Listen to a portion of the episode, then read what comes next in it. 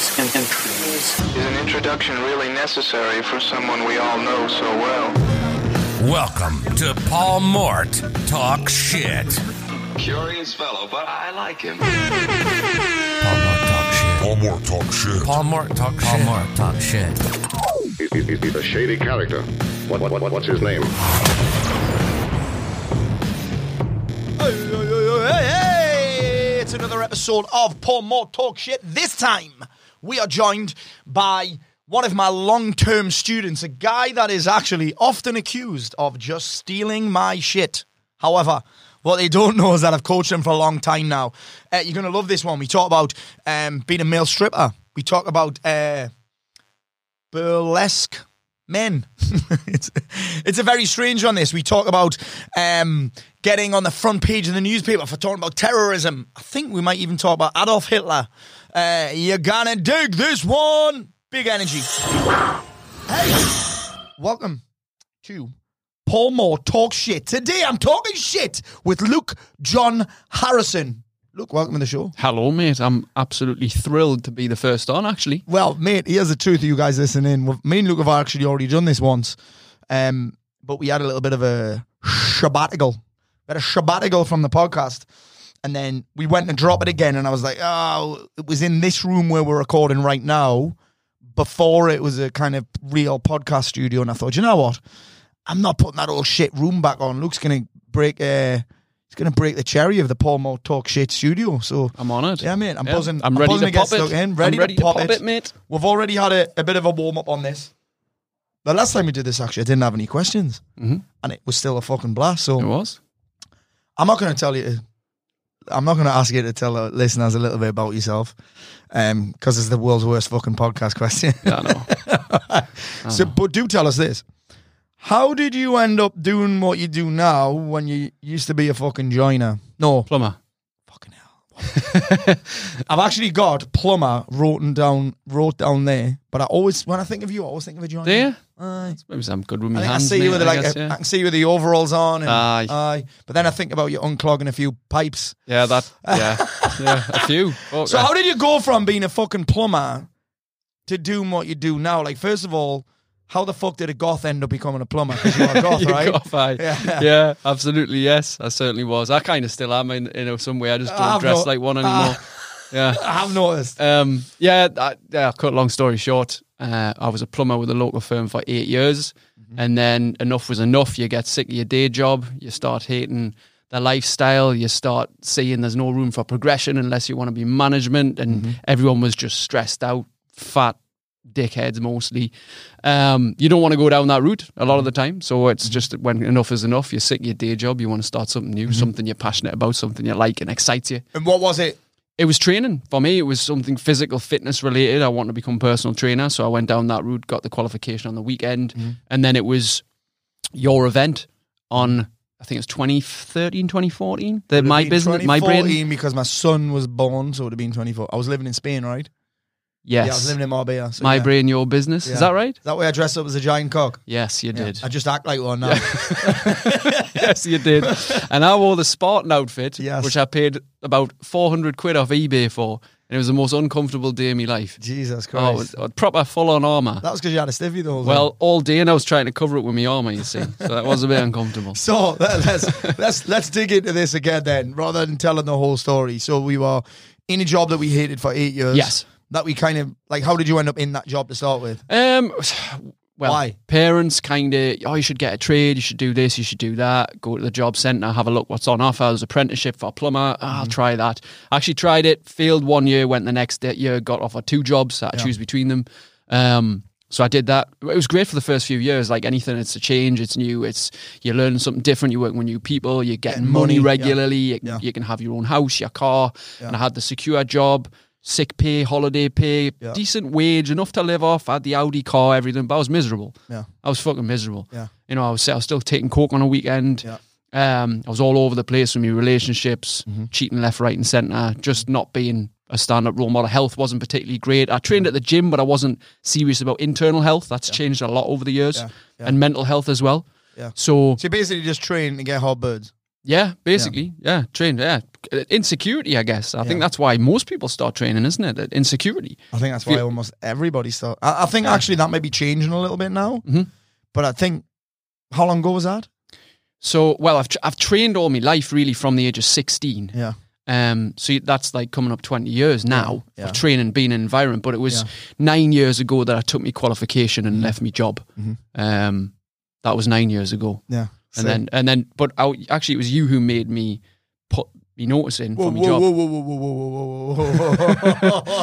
What did I do? Did I pin you down and say hand your notice? No, in no, no. It was actually you inspired us. It's, y- oh, yes, man, now us. we're fucking talking. I know you did because it, it was at that event, and uh, you you you just vomited all these ideas. Me. And, all these ideas. The fucking information you gave at that event was insane. Yeah, it and I was. was just massively inspired us because I think it was the April I was supposed to leave my job, and you inspired us to do it like three months earlier. Oh, sick. So I managed to do that. I was like, right, I went home that event. All right, I've got all these ideas. I'm just going to go for it, Mm-hmm. you know. And then from there, put me notice in. I had my qualification. I was ready to go. Yeah. And then I started the, the outdoor boot camps Sick. from there. I love it. Let's go back then because I, I mean I know we talked about that last time, but I want to cover it again because I think it's going to be valuable for a lot of people because I think there'll be people listening for sure. I'm watching in that have a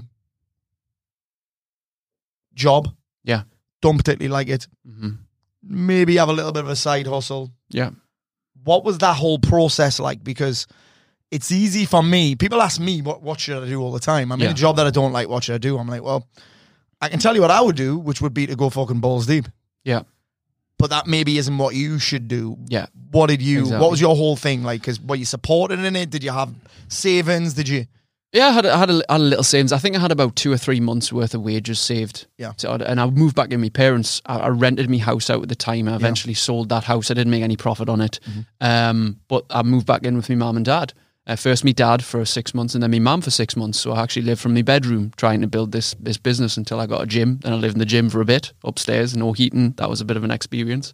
But um, like what you're saying, people hating their jobs, wanting to start something, they see everybody online doing it, making it look so easy, making things look so flash and, and like big business and stuff. And everyone's looking at the people like Cardone and uh, Vaynerchuk and everyone. You know, it's it's appealing, but the graft required is insane. So for some people, it's not for a lot of people. It looks appealing to have be your own boss, but like the the the work ethic, the consistency, the discipline required The risks. Exactly. It's not often for everybody. I mean, sometimes some people like, because I see people all the time moaning about their jobs. Yeah. And uh, part of us thinks, well, why don't you just fucking leave? But obviously, it's the fear and the uncertainty is where's the money going to come from. Mm-hmm. But sometimes these people would be better off working in Aldi or Asda, Mm-hmm. happier, just still earning a wage. Maybe it's slightly less, maybe it's different hours, whatever. But at least they'd actually be happier. Do you know? I think the other the, the other challenge I think though, Luke, as well, is that sometimes it's actually not the job. It's Yes. kind of like in relationships. People have the same relationship just with different people. yeah. the same thing moving from relationship uh, same thing keeps happening that could happen in the jobs where people are like should i leave the job that stresses me out for one that's more happy i'm like well that would make sense Yeah. but what if it's not the job Yeah. Yeah. Some, some what, guy. do you know what i'm saying Yeah. what if it's not the job what if it's not the client what if it's not the staff Yeah. at some point i've got to think well is it me that's making Yes. this stressful Yeah. or is it the job because some people can handle it there's some people there that don't get stressed Yeah. in the job do you know what i mean Yeah, yeah. It's a, it again. It's linking enough perceived value, linking enough perceived benefit. Yeah. I remember going on a course once, and this guy was like, "Oh, was all over the place," and he was like, "Right, I'm, I booked loads of holidays last year because I just wanted to get away." Yeah. That's why most people book holidays. But he's like, when I was on holiday, I was still overthinking because wherever I go, I am. Like I can't change that. Wherever I go, I am. It's still me there. Yeah. Like I'm telling myself to fuck off because I'm still in the same mind. I'm in a different environment externally, Yeah. but internally, my environment's completely more or less the same. Yeah. I'm stimulated differently. I'm a little bit more relaxed. Ooh, that's lovely. This is lovely. This is a new environment. But inside, I'm still, well, what if this? Well, what if that? Well, what about this dickhead? Yeah. Well, what about that? They're not questioning their own beliefs Yeah. and their own shit inside their own head. So no matter where they go, they're still going to be the same person. Yeah, and So I think absolutely that, right. I think that one thing that we do do, and our mind's job is it'll always try and justify our emotional state where we're at. It'll try and oh, it's Yeah. the job. Yeah. I'm stressed out because of the job. I'm like, well, Yeah. what if it's not the job? Yeah. What yeah. if you quit this job for less money and you get just as stressed in a job that pays you less money? It's not the fucking job. Yes. It's your thoughts about the job. Yeah. And yeah, I understand that. Yeah. Some jobs are possibly carry more challenge than others. But the challenge free job doesn't exist. Absolutely, what I absolutely. mean? And stress is chosen, not given. Yeah. I've always like I've I've had to remind myself of that so much. Yeah. About stress being chosen, not given. Like we're always in. We, we might not feel like we're in control of our choices, but we're always choosing what we believe is best for us. Mm-hmm. Like we know this. Mm-hmm. Me and you have talked about this a lot, and you you talk about that frequently. Like we're always choosing what we think's best for us. Mm-hmm. So we're choosing our own stress because without that, like some people would love to be less stressed, but a lot of people thrive on the the go go go mentality, mm-hmm. always being on the run, one job to the next, overwhelmed this because without that, they'd be they wouldn't know what to do. Yeah. They're thriving on the chaos, aren't they? Yeah. Thriving in I thrive on a bit of chaos. I'm all right with that. Yeah. Like, I, like I think that that most people who want they think they want need more self belief. They think they need more confidence. They just want to feel more certain. That's all. I'm again. This is why when people ask me for me advice about jobs and businesses and should I leave this relationship, I'm like, well, I don't know because I am comfortable. I am certain that I can handle uncertainty Yes. a lot of people crave certainty. It doesn't really exist anyway. That's the biggest fucking challenge. So we have to consider that again that most stress comes from unmet expectations. Mm-hmm. And just moving jobs doesn't mean that your expectations are going to change. In fact, it might even get worse. You might think, well, I thought this job was going to be easier. And it's not because you still have to deal with people. You still have to deal with your thoughts about people. You still have to deal with money. You still have to deal. You know what I mean? It's like, like I don't think just leaving the job is often the thing. However, you had savings. Yep. What was your support network like? Because again, I just want to put up put my myself in the shoes of people who are having this same discussion of where you you were at eight years ago, nine Yeah. years ago, um, where you're in a position where you don't like the job, you've got an idea, you really want to do it, you've got a bit of money, Mm-hmm. but then the other challenge is, oh well, no one supports me. Yes. People are questioning me. Mhm. And then they don't do it because they then blame someone else. So what's your Yeah. what was that whole support network like for you? There's a few things that I want to answer to that. One is I think when you have that um that certain people saying that, maybe they're actually going off their previous experiences with you, thinking like, well, you fucking failed. full of shit. You're full of shit. You've Yeah, always said that. yes. It's like us men, it drives it, and I know it drives you crazy. Mm-hmm. How many people say one thing and do the other? Yes. we we so infrequently do what we said we'd do. Mm-hmm. Right? It's fucking Christmas. I'm getting back on it. I'm losing this weight, for example. That- That's why 96, 7% of New Year's resolutions fail Mm-hmm. because it's just repetition of things that they think are going to happen that they never follow up on. Mm-hmm. So if if you're getting judgments from people who are looking at your previous results, they're just going to judge based upon what they know about you. Yeah. And it, and it's I think sometimes for me it was I used to always respond with certainty. Even if I didn't feel it, I used to used to be like, well, what if this fails? I'm like, no, I'm going to make it happen. Yeah. But, but, but what if this? And I'm like, well, I'll cross that bridge when I come to it. Mm-hmm. I have to make this happen.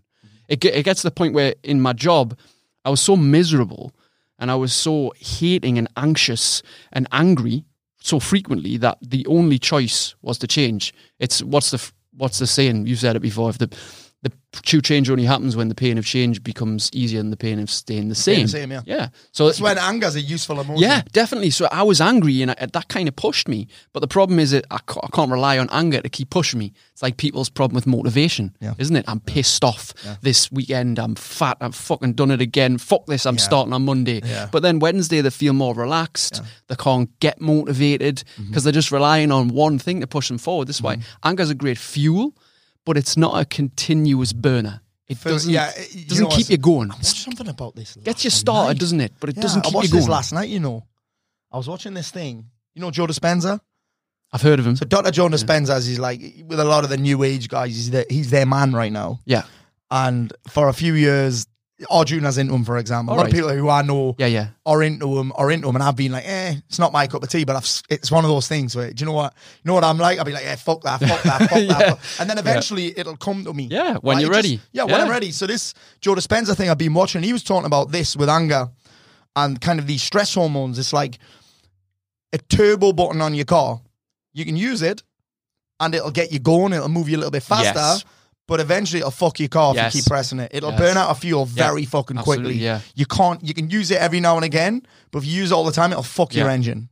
Yeah. So yeah, that's the great thing about anger sometimes, but it's a it's a one of those on the scale of conscious the matter of consciousness thing. It Yeah. would be it would be a you're trying to force it all of the Yeah, time. oh, yeah, all the time. That's not a nice place to live. When you get to a place of where things are just flowing, Yeah. it's kind of like you were. I think this was your training last week. Like your your emotions are not so fleeting and falling. They're kind of in the middle. Yeah. They're appreciative of the positive and the negative, Yes. the ups and downs. They're more neutral. They're more loving. They're more caring. This is where when you self care, when you look after yourself with more care and attention, you, you look after your appearance, your health. Then it, it shows in your actions that you do. So you're not like pissed off all the time Mm-hmm. and high on anger or high on adrenaline, or you're not low and depressed all the time. It's kind of in the middle. It's that's where you flow. When you're forceful, it can be great to get started, but it'll never keep you going. And like you say, you'll just It's burn out. exhausting, man. Yeah, it's fucking It's exhausting. exhausting because when you're forceful like that, when you're forceful in your own situation, that's when you try and force other people to. And again, that's why I asked the support question and the support network question. Did people support that decision? Because Yeah. one of the things that I hear often is that, oh, well, my wife doesn't want me to do it. yeah, I'll piss someone off if I do it. My mum said this. My missus said this. My missus is keep questioning me. And I'm like, well, of course she is. Like you said, you've proven so far that you're full of shit. yeah, Why would she support you when you keep fucking letting her down?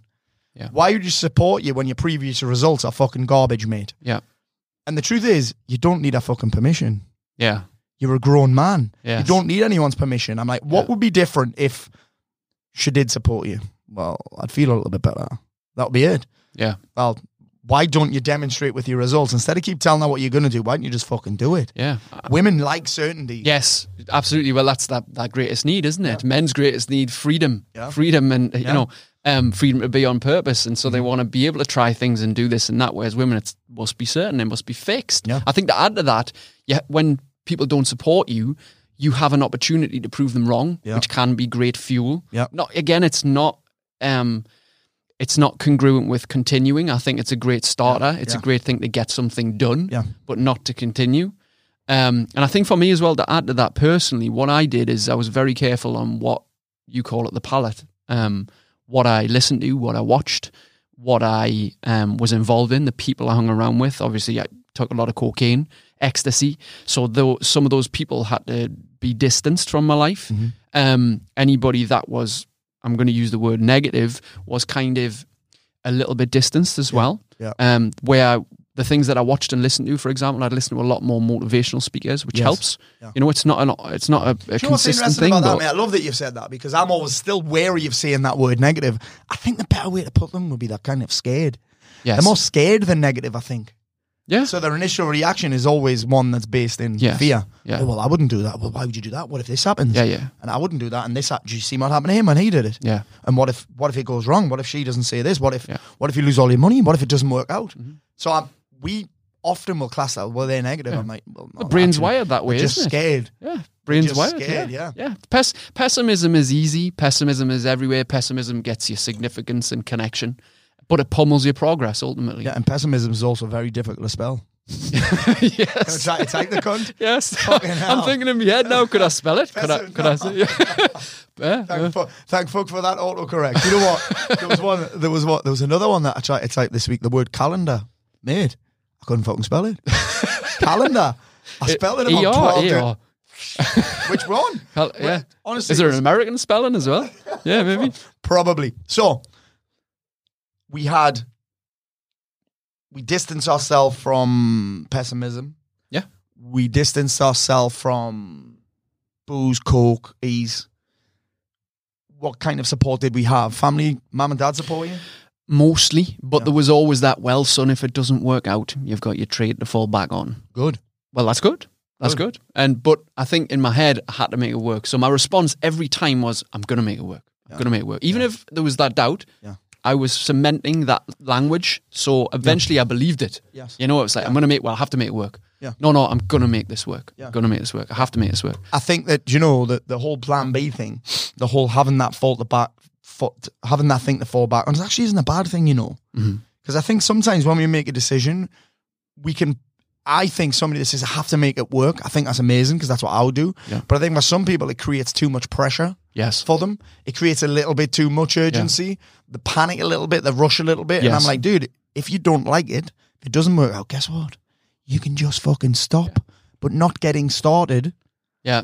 That's way worse than fucking stopping, Yeah. mate. It's Do you like know what I mean? yeah, it's what's what's the worst that can You, happen. you have to move back in Myanmar. Yeah, exactly. Yeah, You know what I mean? That's, Yeah, you've done it before, you know, you have to do for a bit, yeah. Exactly. For almost everybody, that's the worst that's going to happen. You have to fucking, you have to swallow up a bit of pride. You can stop at any time. Uh, And you guys, you know this. I work with a lot of people that want to scale their business and grow their business, and they get a bit scared of it. And Yeah. what if this and what if that? I'm like, well, the worst thing that's going to happen is you have to stop and slow down. Mm-hmm. Don't start it. Don't not start because of fear of what might happen. Yeah. Because what might happen is never that fucking bad. I think the biggest point to add to that would be that we, especially men, our egos are always in competition. Ninety oh, percent of the time, so huge. we see someone who's ten times ahead of us and think, "Well, what's the fucking point?" Or if I, if my results are not here in the expected amount of time, then I'm not going to start. You know, when I, I was saying this before, like competition is great, um, but progress should just be at the forefront of your mind. Like you got to also look at where, you, where, where you, who you're competing with. I'm like, it's like me going into a someone comparing themselves when they haven't even started yet to someone that's killing it. yes, Is like me going into the gym to train jujitsu and thinking I'm going to get a black belt in like a week. The reality Yeah. is, it's 20 years to get a black belt. yeah, At least 10. Yeah, I've, si know someone who's, who got his black belt in four years, but that's fucking that's an anomaly. yeah, And I'm like, if I go in with that approach, like, I'm nowhere near a black belt level yet. I'm just going to get my first stripe. yeah, I'm just going to show up to my first class, yeah. and then my second class. Then I'm going to learn my s- next submission, and then I'm going to actually be able to compete, like finish fi- a five minute round. Yeah. which is fucking hard. And enough. what, and it, what, uh, when using that example, the the biggest thing to be focusing on is just the showing up, right? That's the progress. Sometimes the progress could be as simple as I just showed up This today. is one thing I that's showed my head in a minute, right? I, I'm- I, I get asked, you get this, mate. We get asked the same questions all the time. Yeah, Like, mate, you've just asked us a different question, the same question in a slightly different way. My answer's still the same. Yeah. so I, I I did a Q&A with Darren Cartel last week, and he got asked the same question over and over again. How do you create engaging content and grow your following? yeah. Show the fuck up. Show the Yeah. fuck up every day. Yeah. How do you get better at jiu-jitsu? Show the fuck up. Yeah. Show up. How do you get stronger? How do you get up. leaner? Yeah. How do you lose weight? Same. Yeah. People think there's a, and I don't want to say the magic pill thing, but I'm like, there's you keep asking the same question. There's not a different answer. Yes. You can frame it in whatever way you want. And the other thing that you touched on there was getting started. I think the challenge that a lot of us have is we're just looking for the best way to get started Yeah. instead of just getting started. Yes. Paul, I don't know where to start. Just start. At the start, mate. Yeah, yeah, You're looking for the best way to start. The best way to start is just to start. It's mad, isn't it? yeah. So what did you do to start with? Uh, I heard about you and attended your seminar. How did you hear about me, by the way? I don't know this. um, through how did I hear about you? It's just through. It's through the Gazette. No, I think it was just. Morse code. I'm saying word of mouth. Somebody told us about you. I think I checked you out online, maybe Facebook or a website, and then uh, I followed you from that. Shit, Yeah. maybe MySpace back then, bro. It might, may have been. yeah, yeah, Nice. may have been. Shit. So you heard about me. Yep. You got. You came to the course. You had the idea, Yep. and you kicked the whole thing off. Yeah. Yeah, started outdoor boot camps. Uh, worked with a couple of other business coaches along the way, but I always kind of came back to you. Yeah. Uh, the first few years were a little bit in and out, and then obviously I joined full time with Elite X and, and Alliance and everything a couple of years back. And all that mad Um, shit. Yeah, and all the other stuff you've run. So Um, let's talk about a couple of things. And I've heard you talk about this loads of times, but I, I want other people to experience the Luke Harrison, the Luke Harrison story. So Luke was the guy that, in fact, I wanted I want to cover one thing first. Is that Luke gets, I get a lot of messages and Luke gets a lot of shit, right? So me and Luke have been working together for ages, right? you think about that, eight, nine years, and people are like, I get messages saying, Who the fuck's this Luke John Harrison like? All the time. Who the fuck's this Luke John Harrison? He's just copying on what you're saying. I'm like, I, I should think by this point, I should hope that I had some kind of impact on him. He, he is saying some of the things that I say because I'm fucking teaching him. Yeah. But what's that like for you? Yeah. It, it's it doesn't bother me as in any way really because I've known you for eight nine years. We're from the same town. We've got the same accent. We had the very similar background. You were in factory work construction, then it became an entrepreneur. Yeah. Read the same books. Took the coach- same gear. Exactly. The same gear. Probably from the same dealers. Yes, probably went to the same bars. Yes. Shagged the same birds. No. That's he's in the next room. Shut up. yeah. Um, but the, the, the content's going to be course it It's going to be free. It's going to be um so similar, and and obviously it's going to cross over. We, we read the same books. We've we've coached with the same people. Yeah, we've probably events. yeah listened to the same podcasts. I thought you were going to say listen to the same music. I was thinking, no, no, definitely right not. off. Definitely not. That definitely listen, not. listen to the same music and um sorry no. Uh, Podcast, yeah, yeah, audiobooks. yeah. Audiobooks, all that stuff, like it's same influence, Yeah. isn't it? So it's going to come across as well. Yeah. And obviously, some of your teachings, I'll take sections from that and I'll add my spin on it, just like you do. And like, um, That's I was, exactly ta- I was I talking about this just before. Like Tony Robbins learned from Jim Rohn. And his stuff goes through Tony Robbins. Like people forget that because he's the best. Like obviously he's the first. No, he wasn't. Mm-hmm. Jim Rohn. Jim Rohn learned from I think Earl Shoaff. It was he learned all this stuff from him. This is back like obviously in the sixties, seventies, and he would have learned from someone else. Yeah. The same stuff. It's just recycled, isn't it? We just grab the ideas, put our spin on it. It's going to come through. It's uh, most, and then everyone else just after Robbins. There's there's before Robbins and after Yes, Robbins. yes. Every, and- mate, you're right. And do you know what's funny? I was watching that. Um, I've seen the founder before about the guy that kind of started McDonald's. No, I stole McDonald's from the guys that actually invented McDonald's, Ray Kroc. It's All right. called. Mate, the movie's excellent actually. And at the start of it, he's listening to motivational LPs. right. Like legit has Yeah, a fucking yeah. LP on a record player. He's on he's on the road selling milkshake machines that are shit, massive. Yeah. And he's got this uh every night when he stays in a motel, he plays this same motivational tape over and over again. And that must have been, I wouldn't like to say, but before the sixties, I'd say. yeah. Yeah, and that mad.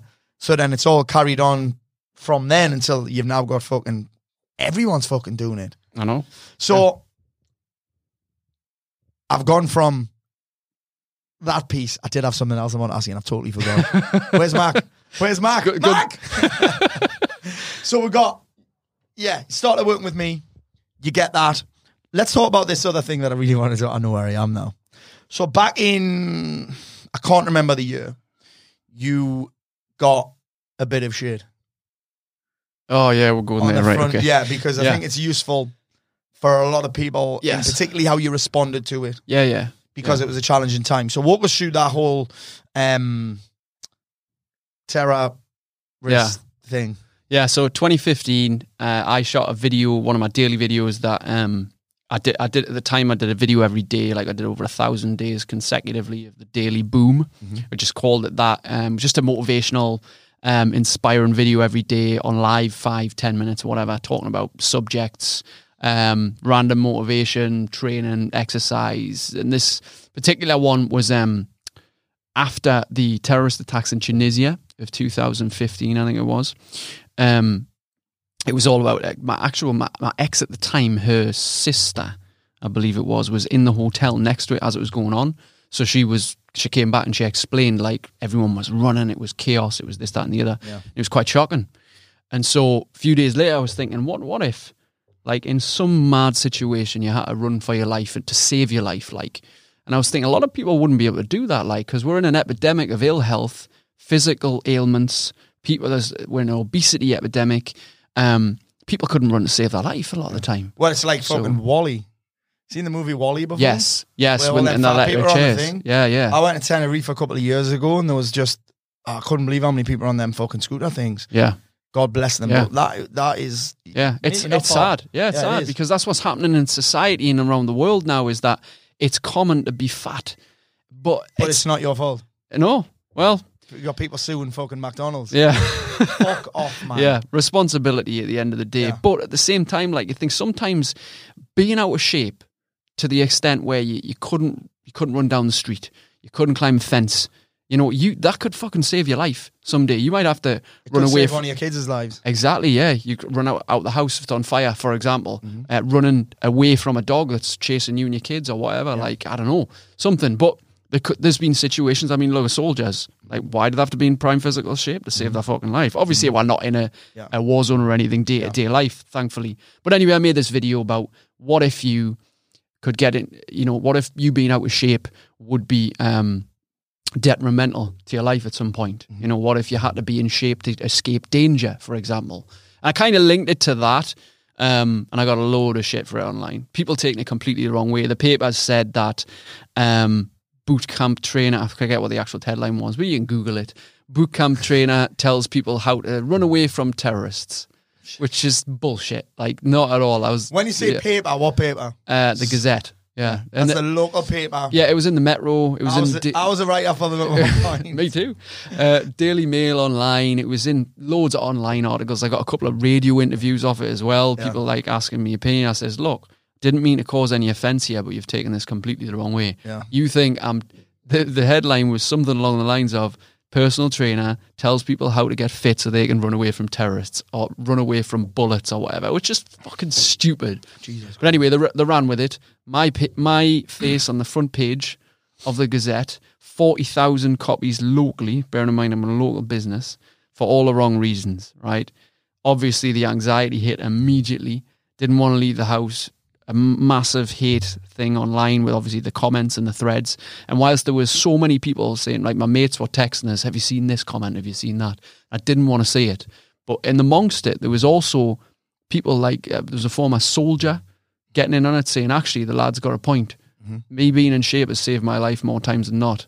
You want to consider that being overweight, out of shape, not able to run down the block could cost you your life at one point. Well, legit, without even the threat, obesity's killing people. Heart attack, Quite diabetes, all of them stroke, things. cancer. Yeah. everything. COVID. COVID, exactly. COVID. Number one contributor. Yeah? Yeah. huge. So being out of shit. The point was, but you know what was, you know what was quite insensitive was the timing of it. Yes. I admit that the timing was too close Yeah. to the event. However, the message I still fucking stand by. Yeah. You need to get in shape, mate. Otherwise, you could fucking die. Yeah. If you don't fucking sort your life out, you could have a heart attack in the next five years, Mm-hmm. and your kids will be left without a fucking dad. And that's like that's my point always. Like your health fucking matters. This Mm-hmm. come from a 35 year old adult. There's some people twice my age and still not thinking about their health. And Mm-hmm. I'm like, I want to get better and healthier as I age. You know, it's it's about longevity now. It's about how I feel, Mm-hmm. not necessarily how I look. Train for sanity, not vanity. Get healthy for sanity, not vanity. Mm-hmm. Get healthy for yourself, for your family. You know that. So that was the ultimate message. So after that, obviously there was a lot of people sent us shitty messages, emails. Like what? Uh, there was one that just had a Wufoo email application form, and it came through my email, and just every that actually gone to the extent of you know if you've put put your name, address, number, comments, answer this question. It just said cunt, cunt, cunt, cunt, cunt, cunt. That actually gone to the extent of repeating the word cunt on every line and Could been sends it. James Smith filled that for Jesus, Smith, you listening? Was this you, you cunt? yeah, literally. Uh, and sent us that. So I just had about 40 cunts in my inbox and then a few more emails. I'm deeply offended. You should be ashamed of yourself, all the rest, you know. Um, And what's going on with your business at this point? Like, a few people left, yeah, a few clients left. Yeah. But then there was a few people messaged and said, actually, I agree. Yeah. But you focus on the negative, don't you? You focus Yeah. on what's going wrong, what people are saying about you. Yeah. That's hard to deal with. And especially because I was in like the first year or so, maybe two years of my Mm. business. And I'm like, my business is fucked. I want to go down. Everyone hates us. Yeah. How am I going to recover from this? Yeah. What have I done? So I issued like an apology video saying, look, I'm sorry if I offended anyone. However, you took it the wrong way. This is what I meant. And I stand by the story. Look, you got to get in shape for your, for your health. You got to get healthy so that you don't fucking die. And one day it might save your life. there's people that just don't want to hear that full stop. Yeah. I, I, talk about mental health needs physical support, Yeah. and people still get offended. hugely, You know what I mean? hugely. Some hugely. people just don't want to hear the fucking truth. yeah, if- absolutely. Or if anything that doesn't fit their narrative offends them, yeah, it's a madness. totally agree. So that was a was that a quick recovery from that, or was it something that went on for months? Or Well, the news is the news, and then people are obsessed with something else that's wrong a few days later, aren't they? But obviously, people several times for months after was when I put a video out. Wasn't that that guy who was in the paper talking about terrorists? Yeah. Lol, you know, yeah, like just little arsey well, mate, just that. anyone that types "lol" on anything's a cunt. Full stop. I'd be like, yeah, you can say anything you want. If you add the word "lol" on the Yeah. end, yeah, yeah, ha ha, man, it's ha ha. it is ha Yeah, ha. it's ha yeah. ha, Or you, yeah. you at least lo- use a fucking emoji. Yeah, yeah. But so yeah, that was it. Was kind of I'd say probably a couple of months of things calming down. But as time went on, you know, I was uh, just aware of my timing of things, um, and I kept the videos going. Yeah. The day after, like the day after, I was like, I can't stop my consistency with these videos. Yeah. I have to keep going because it was like video. 235 or something like that. I don't know what, but I was I was said to myself, I'm going to do a thousand daily videos, and I did them, and it was in the middle, so that was a major hurdle to think. Should I just stop putting them out? Well, that would have been an easy option, right? Yes. So I just kept doing them. And I just kept giving value, giving content, just pouring from my heart, you know? Um, and along the way, built a good following, built a business off the back of it. Just kept going. It's consistency. Um, that's that was a, a big setback, but obviously a recovery that just came from right. I'm just going to get back on it. I've got to. I've got to just keep going. Yeah. got to just keep going.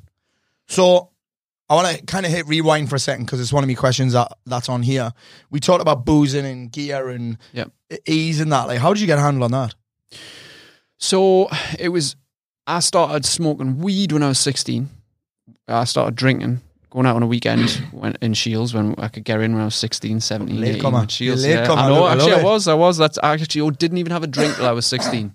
Jesus didn't even have a drink till I was 16. Well, I wish I didn't. So 16, started drinking. 17, started the weed. I went into college. Uh, I dropped out of two subjects because I was smoking weed, getting high on the fucking dinner times and that. Um, I sometimes went. I went through about six months where I was smoking weed every night, really bad. I kind of cut that down, and then I think I started to introduce harder stuff. After that, it was the coke and the ease, um, and it was just more or less every sort of other weekend was either a session on the coke, the pills, whatever, and that went on until my mid twenties. The last line of coke I had was five years ago, thirtieth birthday. And prior to that, I hadn't had it for a few years. And I had it on my birthday, and I had that initial buzz. And then when I came down, I thought, I don't like this. This is not me. It's not me anymore. Yeah. And that, that was the kind of turning point as well. I think some, I think a lot happens in your life when you hit certain milestones as well. I hit thirty, and I, think I sometimes I had to do the behavior once just just to see. You know, I was like, am I still going to enjoy this? I didn't. I was like, I'm past this. Mm-hmm. I'm past this now. I'm in my 30s. And now 35, I'm changing even more. I'm like, mindset's always shifting further ahead. You start to think Yeah. a bit more rationally when you get on. But I see a lot of guys. I think you just find other things that you give a fuck about. Yes. Things that you value higher. Yes, yes. So, th- so that was the case, mate. That was I- I finished my job as a plumber, which I I took coke and ease regularly whilst I was not whilst I was plumbing, obviously not, but on the weekends and stuff. Um, I think I, because you I get away with it then. Yes. When I was 26, 27, I started to become a personal trainer. It doesn't quite fit with the ethos of what I was doing. So I had a different environment. I had different influences. yeah. I had different things that I was listening to, people I was hanging around with, Yeah. courses that I was going on, things that I was learning. I was Yeah. like, I can't promote a healthy lifestyle and still be snorting stuff up my nose every mm-hmm. weekend. I mm-hmm. can't be preaching that. Mm-hmm. So that was a huge turnaround for me. That massively helped. Well, that was an identity shift as well. Yes, huge identity shift. Like I'm not a, just a construction worker who gets pissed on the weekends and takes drugs because I deserve it. I've had a hard week. I'm going to unwind with the lads. I, I wasn't that person anymore. I was a.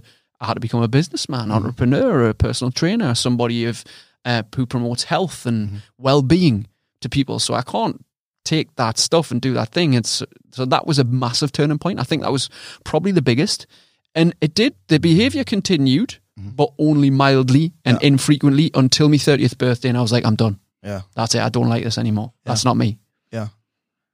Yeah. I think that was it. And that was honest. it, really. More or less. So that yeah. was it. Because me, me, you'll be the same as me. We work with guys that want to get a handle on it, say they want to get a handle on it, Yes. stay off it for a bit, Yes. end up back on it. What would your strategy be around that? Yeah. So the identity shift was huge. So Mm-hmm. we talk about identity, what we say. I've always been this way. This is who I am. I've always done this. Yeah. Well, I'm just that kind of person. Everyone does this. Yeah. Everyone, this is normal. Yeah. Who you hang around with, massive, Mm-hmm. huge. So I had to let go of some people, just distance myself, not go out as much. Mm-hmm. And as well, I had to think to myself, well, if I have a drink, then I want some. Yeah. So it was like, how can I distance Yeah. myself from the drink? How can I find something better? So what I did find was training in the gym Mm-hmm. Saturday morning. That was huge because it kept us accountable on a Friday night. I have to do that. I've, I've, I have BJJ every Friday yeah, and then PT at 6 a.m. on a Saturday. there you go. Yeah, exactly. we we do a six ten a.m. training um, with my tribe Yeah. on a Saturday, Yeah. and it's it's packed. It's thriving. It's people love to get up and do that because it helps them stay accountable Mm-hmm. on the the Friday night. The Saturday is a different story. So for me, I now get up on a Sunday and do yoga early, Mm-hmm. and I plan my week on a Sunday. So I'm like, that's something to get us in the mood. Yeah. Um, I have to produce. I'm I'm on a mission now. Mm-hmm. You know, I have something to look forward to every Monday. Mm-hmm. But I think that was a big thing. It's like, right, what am I going to do this week? Yes. I started planning the week. Yes. So that was a huge thing. What can I achieve this week? How can I progress with me goals? What Yeah. things can I attack and go for? Have something like you say, something to hunt, Yeah. right? How, men something need that. at home, something that you Yeah. give more of a fuck about, something that Yes. if you do drink, will be impacted by it. hugely. Do you know what I mean? Yeah. I was saying w- when you were saying uh, when you were a plumber there, it didn't really matter if you showed up fucking hungover. Yeah. Didn't matter. Oh, absolutely. You could you still just, get paid. You'd still get paid. You still get your paycheck. You Yeah. still get the work done to a standard. Yeah. Eh. eh. Yeah. If I get pissed, then yeah, it'd be nice to feel a little bit better about so fuck. Yeah. I think Yeah. what you've created is something again you give more of a fuck about. You got a bit of a leverage behind it. It feels like you're on a mission. You feel like if you do drink, you probably could, but it would slow you right down. Yes. Like I had a drink on Saturday, and I wasn't even pissed, and I still feel like shit today. Yes. I trained this morning. I was shit. I'm training again tonight. I'll be shit.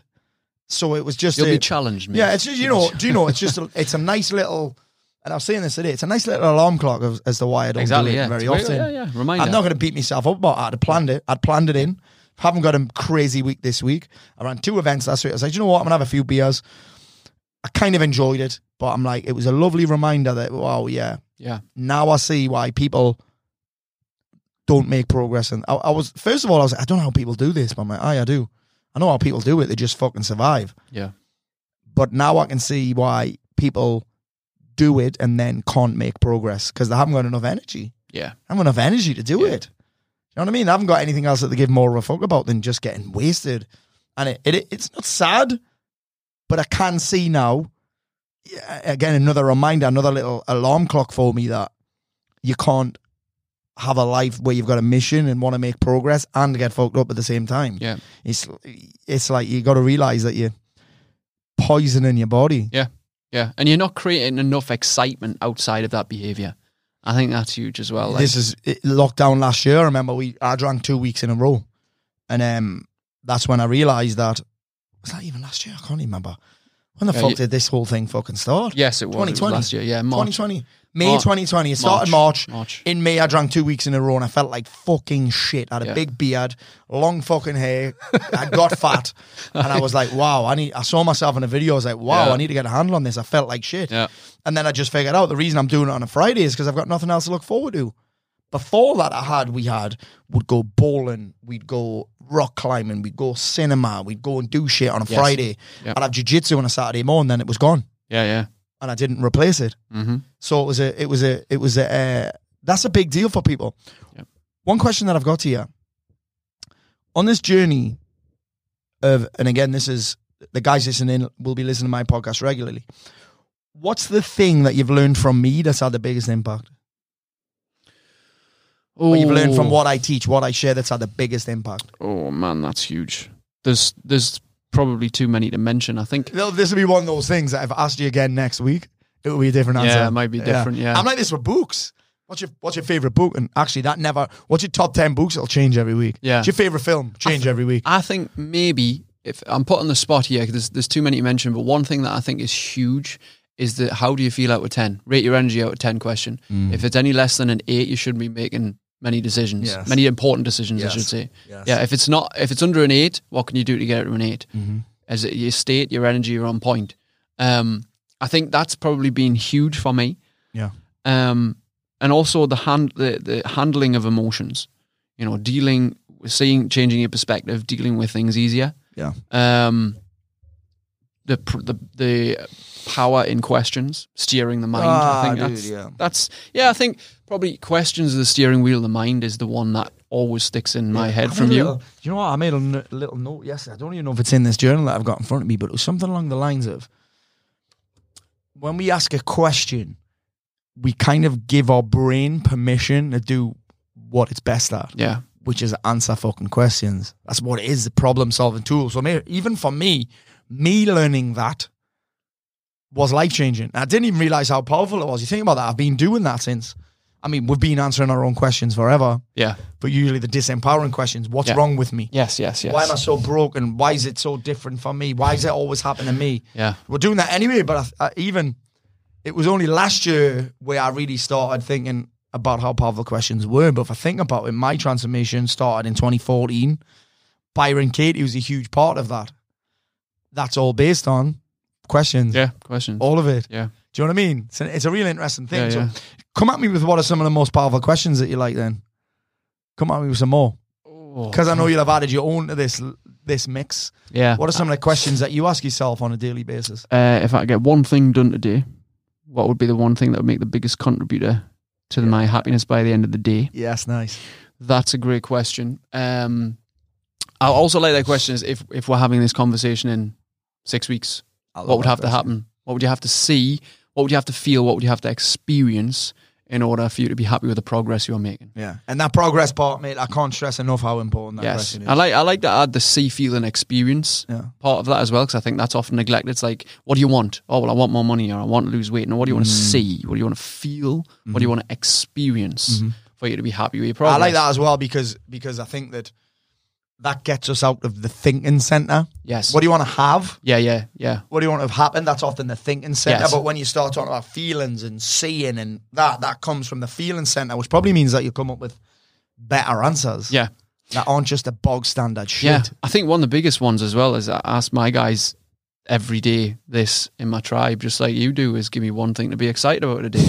The the simplicity, underrated question ever. oh, the simplicity in that question is insane. But giving your brain something to actively be grateful for in advance is so fucking powerful. Mm-hmm. Yeah. like because every you'll always meet someone who's I've had a shit day. No, you haven't. You've had a day. You've just labeled it shit. Yeah. As soon as you add that in on a, a morning time, usually, as soon as you program your brain to look for excitement, it will find it. But it's just often Yeah, not. brain will always find what you tell it to. Exactly, exactly. And it's I'm training people to do this as well because some people are like, I find this really hard. And at first, of course, you're gonna fucking find it hard. Because it's new. It's like new, going to jiu-jitsu exactly. and expecting you should be a fucking brown belt, mate. It's not happening. Exactly. Yeah, it's new. It's it's it's a new skill. It's a, it's your brain's not wired to be happy and fulfilled and abundant. No. It's wired to just keep you alive, right? That's That's why it. I look for danger. Exactly. That's it. Yeah. and it's a it's a real um now that you've said that actually when when people talk about um one of the most powerful one of the reasons why people end up suicidal is because they can't see a compelling future and training your mind to be excited about something is how to just train your mind to constantly have a compelling future Yes. and it's one of the sometimes i'll get someone saying well i've got nothing to be ex- what do you do when you've got nothing to be excited about i fucking invent something i make something up Yeah. because i'm allowed to Yeah. because it's my life. It's my life. Nobody Yeah. can tell me what to be excited about. Yeah. If I look at my schedule and I'm like, oh, I've got nothing to be excited about today, then guess what I do? I put something in. Mm-hmm. That's legit. That is legit right there. How simple creating an exciting life is, is Yeah. just fucking giving yourself permission Yeah. to.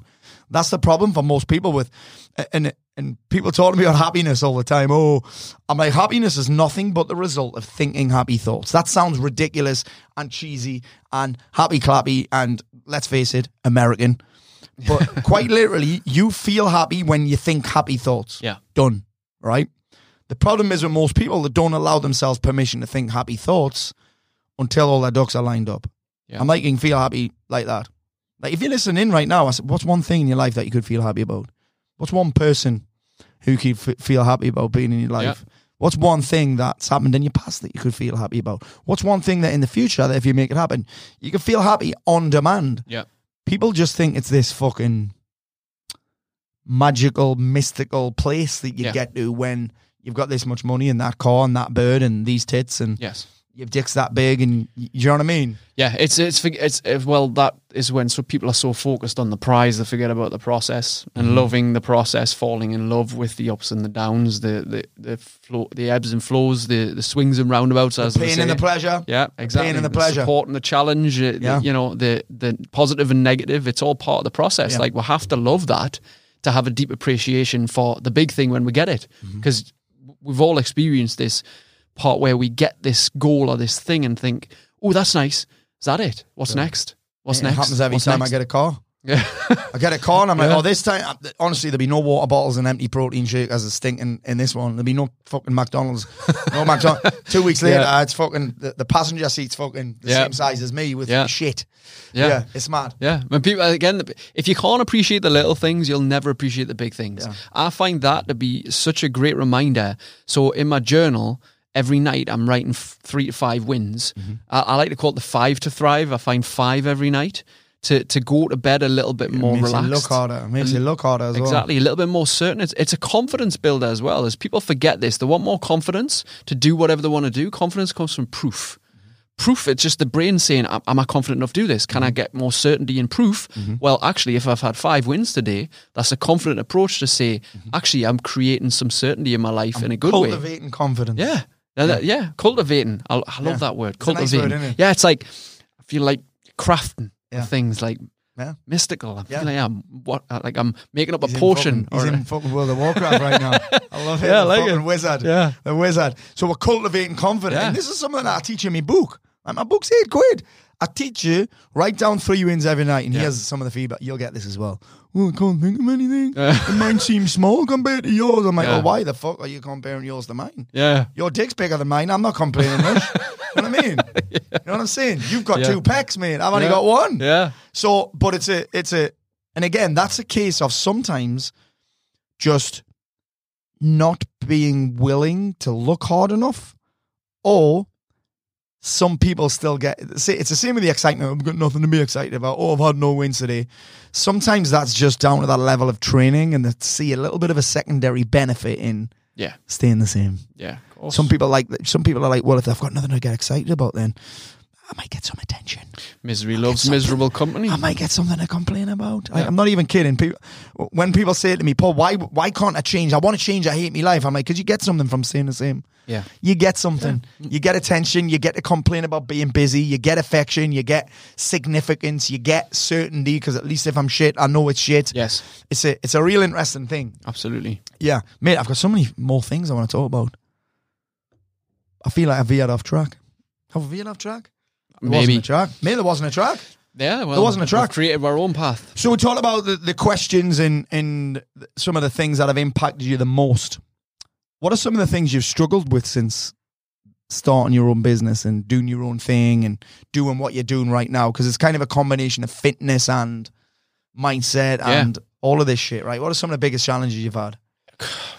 Opinions of others is always one. I think everybody. Yeah. ev- Let's stay here. Yeah. Yeah, I think everybody's going to have that. They're going to be worried about what others will think, worried about what those closest will think, worried if it's if that new program's going to bomb, wor- worried if anybody's going to buy, worried if they get rejected. You know, there's we've all got a fear of rejection at some point from from some people, whether it be clients, whether it be you know people around us, um, friends. You know, it's that is a big thing. Um, and it, again, the more it happens, though, the more the more common it becomes, the more normal it feels. Like I'm used to getting shit online, as you are. I'm used to getting people saying I haven't had a "fuck death, you." I haven't had a death threat for about 18 months now. I think Yeah. I'm doing it wrong. yeah, like I'm I'm used to getting people, you know, talking shit and this guy's a fucking Charlotte and this guy's shit. A fuck off, you self help cunt. All the rest, like just all kinds of stuff like that. Or yeah, you're wrong. This, that, and the other. Like yeah, nobody's gonna agree. No, not everybody's gonna agree with you. Yeah. but that's okay. But the more that happens, the more comfortable it becomes. But I think the f- over the first few years, because when you're playing your life, I'm just going to say regular or normal, and maybe you just put things out on Facebook that are normal and not um, polarizing, shall we say. You're, you're not going to get anything but I mean, not your actual opinion. yeah, That's what people do. yeah, I'm not polarizing anybody. I'm just giving me actual opinion. yeah, Do you know what I mean? Yeah. If someone asks me about the vaccine, I'm like, I don't really have an opinion on it. That's why I don't. Why haven't you posted about this? I'm like, I didn't really. It's not. I'm not interested in it. That's why. Yeah. Well- it's not something that interests me. I haven't really got an opinion on it. I've got no fucking knowledge on it, so I'm not going to give. I'm not going to give a strong opinion on something that I know nothing about. You know what I mean? What's your opinion on fucking this? I'm, I'm, I ain't got one. yeah. I don't pay attention to it. Yeah, just try and stay as neutral as possible. Yeah. That's one thing that I've I've learned from you and several others is like if I get angry or if I get fired up one way, then I'm I'm I'm not objective here. I'm kind of with uh, things that are currently trending, shall we say, not to go too deep into things. But you've got I've got to stay like quite compellingly neutral. Well, okay, you do what you believe's right for you, and I'll do what I believe's right for me. And Mm-hmm. who knows what's going to happen or where it's been or what this, that, and the other. Like, stay as neutral as you can, and you don't experience that consistent worry of others' opinions or that consistent need, that pressure. Well, see, here's what's yourself. interesting that, that you're saying about this neutral that I love is that this is being aware that because people are like, oh, well, just don't give a fuck what people think. I'm like, that's impossible. You can't not do that. Yeah, Because the, but the thing is, when you are neutral, it means that you know that you may get criticized, you Yeah. may not, yes, but either way, you're all right. Yeah. What happens if I get criticized? I feel a bit shit. yeah, I might get a bit angry by it. What happens if I don't? Well, nothing. yeah, Do you know what I mean? It's like that's what neutrality is. I think people, when people are worried about what people think, that means they expect everybody to back them up, yeah, and they don't do it because they know that their expectations won't be met, or they worry about their expectations not being met. That's when they get stressed. That's when they get angry, and they're doing it in advance before it's even happened. Yeah. Like, just be okay. The reality is, right, and, and it's not that no one gives a fuck. It's that people don't give as much of a fuck as we think. Yeah. And most of the people who we worried about what they think, they don't give enough of a fuck to even give us an opinion. Yeah. And even if they do, it's not as bad as what they say it is. Yeah. Do you know what I mean? I know when I do this, um, when I do my uh, live show, there'll be people there, my friends. Some of them may get offended by what I'm going to say because I'm going to talk about the WhatsApp group and the betting and the boozing and the sniffing and the Big Barry and the picture, the porn revenge tapes. That's all that's ever in my WhatsApp group. Yeah. I'll talk about it. If they get offended by it, that's okay. Yeah. If they get upset with me, that's okay. I'm not not going to tell the truth. Yeah, I th- I remember hearing that. Um, I don't know if the statistics particularly true, but it kind of rings a little bit true. Is thirty three percent um will love what you do, thirty three percent will hate what you do, and thirty three percent couldn't give a shit either way. Mm-hmm. It's kind of a very neutral way to look at it. Really, like you're going to get people who love it, hate it, and people who couldn't even give a shit. No. But the problem is, is we won't. We'll Forty nine percent of America hated Donald Trump, Yeah, but fifty one percent loved him. there you go. Do you know what I mean? Forty nine percent of the people hated him, Yeah, but 50, you only needed fifty one percent to become the most powerful man in the world. yeah. Do you know what I mean? So it's like you, yeah, I kind of hate going over old ground, but this whole "don't give a fuck what people think" thing is is not. That's not the way to do it because you're gonna give a fuck what people think. It's. I think it actually. Do you know what? Stop giving a fuck what people think is probably advice that perpetuates it Yes. because when you do give a fuck about what people think, people are now starting to think there's something wrong with them because they do. Yeah. Do you know what I'm saying? Because this whole message, oh, just, just, just don't care what people think. I'm like, you're supposed to, man. Mm-hmm. It's kind of this human need to want to fit in, to want people's approval. Yeah. It's a human need, but then you got to start looking at, okay, whose approval do I need? Whose permission do I need? For? Well, actually, you don't need anybody's. You've got your own approval. And listen, being criticized by someone on the internet for something that you did is nowhere near as bad as criticizing yourself for something that you didn't. Yeah. Do you know what I'm saying? Because that's what we're doing every day, beating ourselves up for not living the life that we want to live. Yeah. Be- and that's that feeling is worse than being beaten up in inverted commas or in fucking speech bubbles with my fingers, whatever that's called, by somebody else in the internet. It's it's it's a fucking it's a madness. Yeah. But if you get neutral about it, you're right. It's very easy to move through. Yeah. It's not that bad. Yeah. It's not that bad. It's Yeah. got yeah. Yeah, sick. Yeah. Talk to me about uh Feather Boa. Rocky So. Fe- this is you thought he was getting out of this one. Oh. You thought he was getting out of this one. So Luke also has a um what we're gonna call this. What is it? It's a a boylesque background. a, a boylesque background who is a like who is he? Who is so he? uh, Re- Rocky Is he Feather a- Boa I- was I, can't think of the name. It's like yeah, alter ego. Yeah, yeah, It's his it was- alter ego. yeah, it was an alter ego. It was a, a character and persona created to, Persona. to, to be Yes. on stage and um, perform boylesque. when Now- was this? When you were still a plumber? Yes, I think it was. I'm, I'm losing track of time a little bit here, but I'm pretty sure it was around 2010, 2011. Uh, I was part of a local bu- uh, burlesque troupe, which obviously burlesque is the um, the art of performing on stage and, and usually the music and dance, and you, it's very free to be able to do what you want. A lot of the times it involves women taking their clothes off, the, nipple tassels, things like that, but it can involve anything. It's just a freedom of expression. Um, it's a, it's a wonderful thing to experience if anybody's ever watched a show because you never know what you're going to get. But it's always just it's entertainment. It's fantastic, flamboyant, um, bo- uh, boisterous, I guess you could say. How did you get into that? I've I used to be in a band for eight years. I was in a, a, a heavy metal band called Beyond the Grave. We did a UK a couple of UK tours. We did three EPs. We did a full length album. Uh, we supported Cradle of Filth at the Carling Academy with a thousand people there. We did all right for ourselves. Never made any money. It was just fun. Um, so I've always had performing. I think in my in my veins. I've always wanted to be creative in that side. So when that stopped. I needed another outlet. So the opportunity came up to, I think I started actually, believe it or not, topless butlering. So going to women's events, serving drinks Yeah. with a dicky bow tie and not much else on, Yeah. um, where the women would, you know, be a little bit over pushy, you know, but at the time I, I wasn't complaining. Mm-hmm. Yeah. Um, and I did a few with them, and then a few. I think I got approached or seen. Look, do you want to get in burlesque? Like do the shows at first, and then I started performing in them. So I would do things like the thriller dance. I'd do the, um, but I'd be a Frankenstein, and I'd have stockings on. And I'd take the stock, like everything off. So it's just down to stockings and suspenders, doing the thriller dance and that. And um, we did the Pulp Fiction uh. Mia Wallace and uh, Vincent Vega dance, Yeah. but we did it where she took an overdose and I had to stab her heart and stuff, and it was just mad, you know, like a proper choreographed Yeah. thing. There was a, there was loads of others. I did like a, a Magic Mike strip routine and all that. There's a few of them still online. Actually, you can find them on YouTube probably Is somewhere. that? I love it. Um, but the the character was Rocky Featherbow, and it was boylesque is the male version of burlesque. Now burlesque was made famous, I think, by uh, maybe Dita Von Teese, if I'm not mistaken. She's probably the most famous burlesque dancer. right. Um, I think she was married to Marilyn Manson, if I'm not Really? mistaken. I think I think this is a long time ago, so my, my, my memory might be not the best with that. But anyway, but burlesque is huge. I know they made movies out of it and stuff. And I performed as a, a male burlesque dancer, which was Called Rocky Feather Featherboa. Rocky Feather Boy, yeah. And I did a Rocky routine as well with the boxing gloves and the feather boa and all that. Oh my god. Um, there's actually, I think there's still my Facebook uh, like page for Rocky Feather Boa out there, um, which I haven't touched Rocky in feather many years. boxing gloves and a feather boa. Yeah, yeah. Jesus so that was a part of my life, which was fun. I, I met a lot of great. I met a lot of great people, Yeah. um, and it was freedom of expression. And I think now I do that through my voice, Yeah. my videos, my content, and that's how I find my, my way. And I, I love like you getting on stage, performing, being the center of attention. I like that.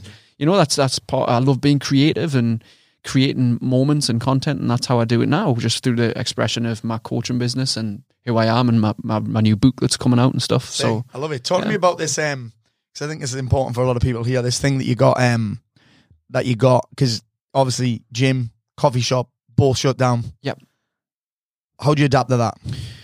Yeah, so um, me and my partner Tracy, we started a partnership. business. Tracy. We started a coffee shop, South Shields' only and first dedicated specialty coffee shop called the Owl and the Swan. You know, I And- know it's great coffee. Matt keeps fucking off there every day. Yeah. he, come, he always comes back with one. Yeah, it's the Yeah. best coffee in town, mate. Best coffee in town. Because we've always had a love of coffee, and um, I have a private gym in South Shields. There was a, a small unit to the side of that which was unused. So I thought, how can we make this into a coffee shop? So we did, and then two weeks later, national lockdown hit. So. Uh, You know, I got it all set up. You know, put the investment in, the money, the time. Tracy um, had played an equal part in that, and we opened up. Had a great grand opening, everything. Then two weeks we had to shut. Close the gym, close the coffee shop. Um, again, you're like, fuck. I've just spent all Yeah. this money, thousands of pounds poured into getting the machine, the decor, the construction, everything built, the marketing, everything getting up and running. Then no, you're gonna have to shut. Yeah. So mentally, it's like, fuck, this this sucks. What we're gonna do now? But uh, again, we've we've said this phrase. We're all in the same boat. Like, just deal with it. You're gonna have to deal with it. You're gonna you're You gonna fall either back choo- on your level of training, though, mate. Exactly. And that that's I think you introduced me to that quote during times of extreme stress, you'll always fall back to your lowest level of training, not not your highest expectation. Mm-hmm. So I think for me it was like you can either love this in some way, you can find a way to love it, or you can suffer. Mm-hmm. And that's your two choices. You can suffer this lockdown mm-hmm. or you can find a way to love it. You can find a way to then produce that feeling to other people, which is how I managed to keep the gym business going. As I said, right, we're going to take everybody online. You can choose to stay with us, but if you don't, what you're going to do is not, what's the alternative? Mm-hmm. Another great question you mm-hmm. taught me. What's the mm-hmm. alternative? If you don't stick with this great routine that you've been doing, what's the fucking alternative? Get fat, get sick, get miserable like everybody else, sit on your ass, watch Netflix, eat pizza, and just compl- get three Get stone pissed. heavier. Get, pissed in the garden. Get pissed in the garden, yeah. And that's what most people do. But thankfully, we managed 70% of our guys stayed on with us in the gym. Coffee shop had to close. It just is what it is. Yeah. Nothing we could do about that. We're brand new. Didn't have a But you, ended up coming up with even something new, right? Yeah, yeah, we did. You so, made it less about the fitness, kind of. Yeah, That's what I see anyway. Yeah, yeah. So we, we had reg- we we trained six days a week on Zoom. Mm-hmm. We started that. Well, that's still actually happening now as well as in the gym as well. Mm-hmm. So we changed six days a day and uh, the mindset stuff up. So um, we asked more questions. We got involved with mindset coaching. Mm-hmm. We kept people on track. We were regularly following up, making sure people were happy. Um, motivated, excited, Mm-hmm. making sure everyone was helping each other out in our online community, Mm-hmm. and that just grew. And people actually joined us who'd never trained for before from like Ireland, Scotland, London, down south, um, people all around the country like, "Oh, I want to get on your train. Now with the that was the advantage of lockdown is we could do that. So we spread out. I just started promoting online, saying, "Look, I know I can't be in a physical environment, but I want to keep you going mentally as much as physically. And obviously, like you say, mental health needs physical support. So we'd train on the morning, would get you know mindset throughout the day, would keep yourself motivated and accountable, um, and we created a little bit of an online community and a, a little bit more of a experience within our program, which has brought on to even though we're allowed to open the gym back up, things still go on online as well. Sick. And I don't talk about this enough because it kind of gets, it don't get overdone. I just, I like to bring something different to the table. But how important is your morning ritual, your morning routine, your morning? Oh, for me, for me, it's key, mate.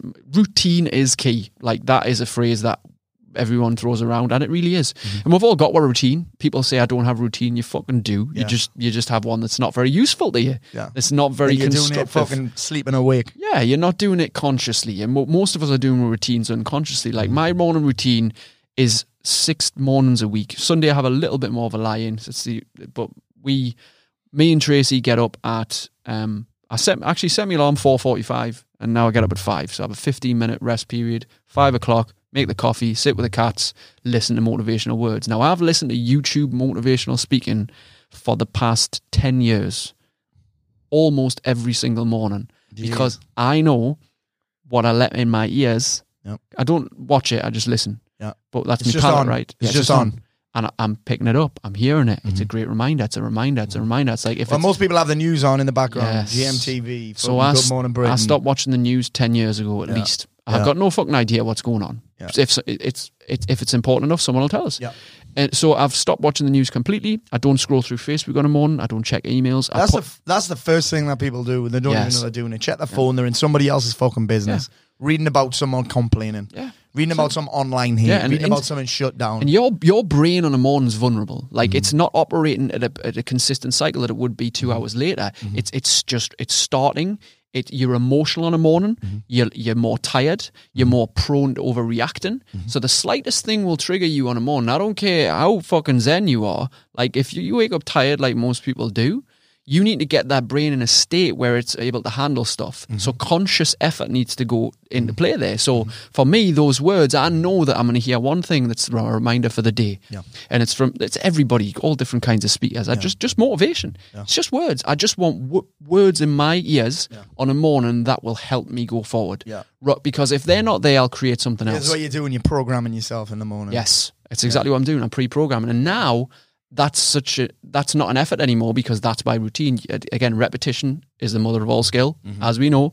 So that repetition eventually became a habit. Now, if I don't do that, Yeah. that's that's a I'm I'm out routine. Mm-hmm. That's my routine. So and then I'll breathe. I'll do uh, me state app or I'll do some Wim Hof breathing Mm-hmm. for 10, 15 minutes and I'll cold shower it two minutes. And then I'll go and coach. And by six o'clock, I'm like, fucking come on, people. Yeah. And that then I am some the, the guys who train with me on a morning, I am their morning routine. Yeah. So I'm their positive voice, I'm their positive influence, I'm their energy, I'm their impact on a morning. So I've got to be in a state myself. I can't just get up and go there. I have to put myself in that state. And then I've got the opportunity to put other people in that state. Mm-hmm. So that is critical for me, mate. It's critical. And like the Sunday is the only day that I don't do that, where we get up and we chill, but I plan. Yeah. This way I get me creative brain. I'm Sunday morning. Most people just want to sit and do nothing, but I think that hour, Yeah, I love that. Planning. I love the Sunday morning. yes, love it because it's just getting your brain right. What's went well, what hasn't, what do I need to do next week?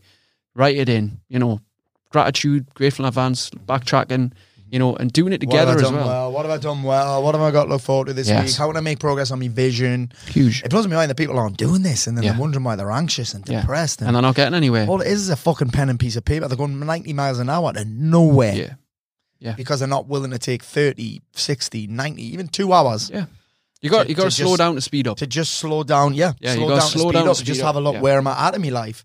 Where so many people lost and stuck in a rut and going nowhere and going round in circles, but they're trying to fucking do everything in their head. Yeah. It's a madness. Yeah, if it's not visible, you'll forget. Yeah. That's another one you taught me. If it's not visible, you'll forget. And it's huge. It's like this, right? This water bottle, if it wasn't here, I'd forget to drink water. And I'd probably forget to drink water over the next few hours. Yeah. So by the time I was thirsty, I've gone too far. Yeah. So it's it's that constant reminder of if I need something visible to remind me Yeah, me too. all the time. Like I have a water bottle. I have a big copper water bottle in my in my field of vision all the time Yeah. to remind me I need to stay hydrated. Like that's that's a basic necessity for everybody, mm-hmm. especially if you're out of shape and, and in health. Yeah. Even somebody healthy still needs to do the healthy stuff. Yeah, if it's not a habit. Yes. So is not a habit. The, the visible thing though is huge because this here now I'm drinking it. So we need to bear in mind that if things like our goals and whatever we want to achieve is not visible in some form, like a planner or a journal or a diary or whatever, or something on the Reminders wall. on your phone. reminders on the phone, yeah. It's constant, uh, even audio reminders from Alexa or whatever, alarms. Yeah. We're going to forget. Huge. We're going to forget. Yeah. And I think that um what's it is this is mad. We talked about a podcast. I was uh, I travelled the other week and I listened to Ramsey's podcast. And uh, he was talking about that if he's on a meeting, he's like on meetings with like producers for fucking BBC and that. And he said he can't sit on a meeting and not he had a back scratcher on the table and he couldn't pick do get through the meet. If there's a back scratcher in front of him, he's gonna use it. Yeah. And his, his lass was going off it with him. She was like, So if that means if I see a toilet roll, I need to go and have a shit, does it? It's like, so it's mad that you said that. All right, Luke, listen, we're at the end of our time here. I've had a fucking blast with you, mate. Class. Thank you so much for coming back on. Where can um, the listeners, the watchers, I don't even know, I'm looking straight in. I'm looking down your eyes. I love you. Thank you for tuning in. If you could hit the bell for notifications and subscribe, be amazing. If you're on Spotify, Apple Podcasts, don't forget to hit subscribe, hit review, leave me nasty comments if you like. I fucking love them. I might even read one out on air. Luke Harrison, where can everyone find out more about what you do? They can get a free copy of my audiobook at Overthinking. I love that you're looking over there. But he's looking. Look, he's looking over there. I am. I'm looking right at that camera. Overthinkingaudio.com. That's my first audiobook. Uh, there's another one coming out shortly. I'm writing my second book, which will be out Come on. within the next few months. What we're calling it? Um, supercharged. I thought you were going to say super dick for some reason. super dick. We're calling it supercharged. Supercharged, I love Yeah, it. Supercharged. Yeah. I love it. Amazing. Um, and also you can find me on Facebook, Instagram, and YouTube at Luke John Harrison. I love Very it. simple. and on the front page of the Shield Gazette. Right, Luke John yeah, Harrison, Tunisia. 2015. Yeah, 2015. Fucking hell. All right, guys, thank you for tuning in again. Don't forget, leave us a review, leave us a comment, subscribe, and give me some shit. I love it. Have a great one. Adios. Cheers.